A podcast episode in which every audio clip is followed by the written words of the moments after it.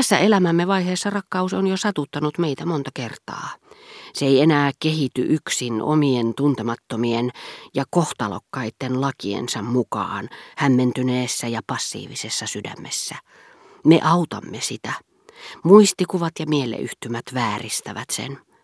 Kohta kun tunnistamme ensi oireen tai jonkun niistä, muisti tulee apuun ja kutsuu esiin toiset. Rakkauden laulu on meidän. Se on kaiverrettu mieleemme kokonaisuudessaan.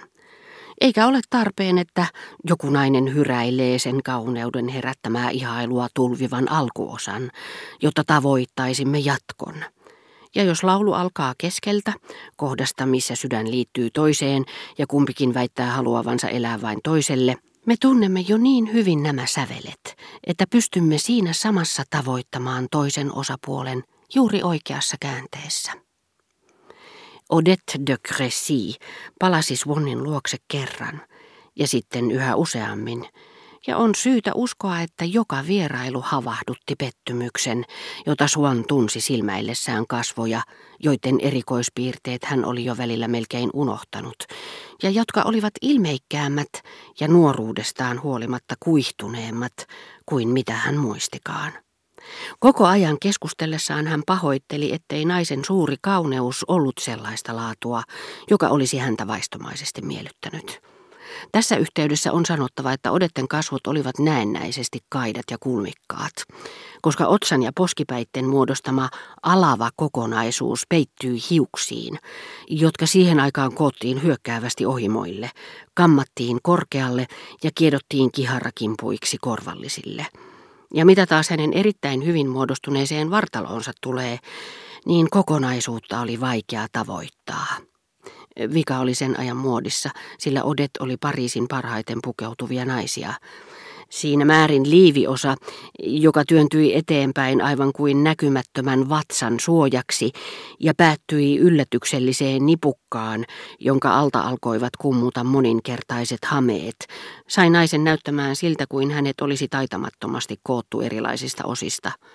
Röyhelöt, volangit ja jakku seurasivat muotonsa oikkujen tai kankaan laadun mukaisesti täysin itsenäistä linjaa, joka päättyi nauhasolmuihin, pitsikuohuun ja agaattiriipuksiin tai myötäili valaan luita, mutta eivät vahingossakaan liittyneet kantajansa, joka joko kiristyi tai katosi hepeneitten rakennelmaan riippuen siitä, seurasiko se vartaloa vai loittoniko siitä. Mutta tuskin Odet oli lähtenyt, kun Swan jo hymyili ajatellessaan, miten tämä oli väittänyt kovin pitkästyvänsä seuraavaa vierailua odotellessaan. Hän muisti, miten hätäisen ja ujon näköisenä nainen oli kerran toivonut, ettei odotusaika venyisi liikaa, ja miten tämä oli katsonut häntä silloin, luonut häneen pelokkaan pyytäviä silmäyksiä ja näyttänyt liikuttavalta, pyöreään valkoiseen, mustin samettinauhoin sidottuun olkihattuunsa kiinnitetyn tekoorvokeista sommitellun kukkakimpun alla. Entä te, oli Odet sanonut, ettekö te voisi joskus tulla luokseni teelle? Hän oli syytellyt tekeillä olevia töitään, artikkelia Fermer van Delfistä, johon hän ei itse asiassa ollut koskenut enää vuosiin. Tajuanhan minä, ettei tällaisesta pikkuraukasta ole mihinkään teidän laistenne tiedemiesten rinnalla, oli Odet vastannut. Mitäpä tämmöinen itikka tekisi niin oppineessa seurassa, mutta minä haluaisin niin mielelläni oppia. Tietää, päästä pintaa syvemmälle. On varmaan ihanaa hautautua kirjoihin ja vanhoihin papereihin. Hän oli vielä huudahtanut, hyvin tyytyväisen näköisenä, kuten ainakin tyylikäs nainen, joka vakuuttaa, että hänen suurimpia huvejaan on likaisen työn tekeminen vaatteitaan varomatta, niin kuin esimerkiksi ruoanlaitto, aivan omin käsin. Nyt te varmaan nauratte minulle, mutta en ole koskaan kuullut puhuttavan siitä taidemaalarista, joka estää teitä tapaamasta minua. Hän tarkoitti Fermeeriä. Elääkö hän vielä? Onko hänen töitään nähtävissä Pariisissa, niin että saisin jonkinlaisen käsityksen siitä, mistä te pidätte, että edes voisin arvailla, mitä liikkuu tuon korkean työtelijään otsan alla, päässä josta näkee, että se pohdiskelee kaiken aikaa, niin että voisin joskus ajatella, nytpä tiedänkin, mitä hän juuri miettii. Olisi hurmaavaa päästä vähän perille teidän töistänne. Suon oli väittänyt pelkäävänsä uusia ystävyyssuhteita, ja kohteliaisuussyistä hän muotoili sanansa niin kuin olisi pelännyt joutuvansa kärsimään. Pelkäättekö te kiintyvänne? Hyvänen aika ja minä kun en muuta pyydä kuin kiintymystä. Antaisin siitä hyvästä vaikka henkeni, oli Odet vastannut niin mutkattomasti ja vakuuttavasti, että hän oli kerrassaan liikuttunut. Te olette varmaan kärsinyt jonkun naisen takia, ja nyt te luulette, että kaikki naiset ovat samanlaisia. Se nainen ei ole ymmärtänyt teitä. Te olette niin poikkeuksellinen ihminen. Siitä minä pidinkin teissä heti alkuun. Minä huomasin heti, että te olette erilainen kuin muut. Mutta entäs te itse?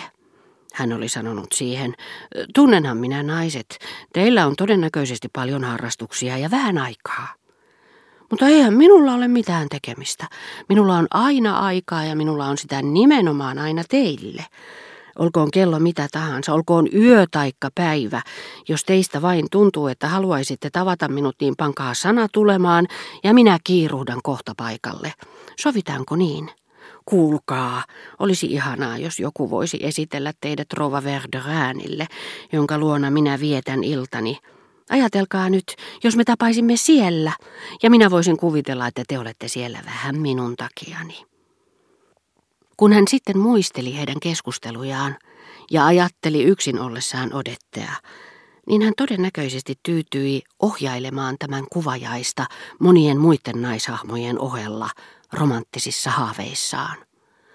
Mutta jos jostakin tilanteesta johtuen, tai aivan tilanteesta riippumattakin, sillä jos tietty tilanne sattuu ajankohtaan, jolloin piilevä sairaus puhkeaa, se ei ehkä ole siitä ensinkään vastuussa, Odette de Cressin hahmo olisi täyttänyt hänen unelmiensa koko alueen. Jos näitä kahta ei olisi enää voinut erottaa toisistaan, niin Odetten puutteella ei olisi enää ollut mitään merkitystä. Eikä sillä, oliko hän ulkonäöltään enemmän tai vähemmän Swannin mahun mukainen. Sillä Swannin rakastamana naisena hänellä olisi siitä pitäen ollut yksin valta tuottaa tälle joko nautintoa taikka tuskaa. Isoisäni oli todellakin tuntenut koko Verderäänin perheen, ja sillä ei kukaan näiden nykytuttavista olisi voinut kerskua. Mutta hän oli kokonaan lakannut seurustelemasta nuoren Verderäänin kanssa, niin kuin hänellä oli tapana sanoa, sillä hän arveli tämän suurin piirtein sortuneen, totta kyllä miljoonien pääoma hallussaan, taiteilijoiden ja puolivillaisten kuppikuntaan. Eräänä päivänä hän oli saanut Suonnilta kirjeen, jossa tiedusteltiin, voisiko isoisäni esitellä allekirjoittajan Verdorääneille. Siinä sitä oltiin, oli isoisä huudahtanut. Olen aina tiennyt, että Suonnin kävisi juuri näin. Hertaista joukkoa. Oli miten oli, niin en voi täyttää hänen pyyntöään, sillä ensinnäkään en tunne enää koko perhettä, ja sitä paitsi olen varma siitä, että taustalla piilee joku naisjuttu, ja niihin minä en halua puuttua.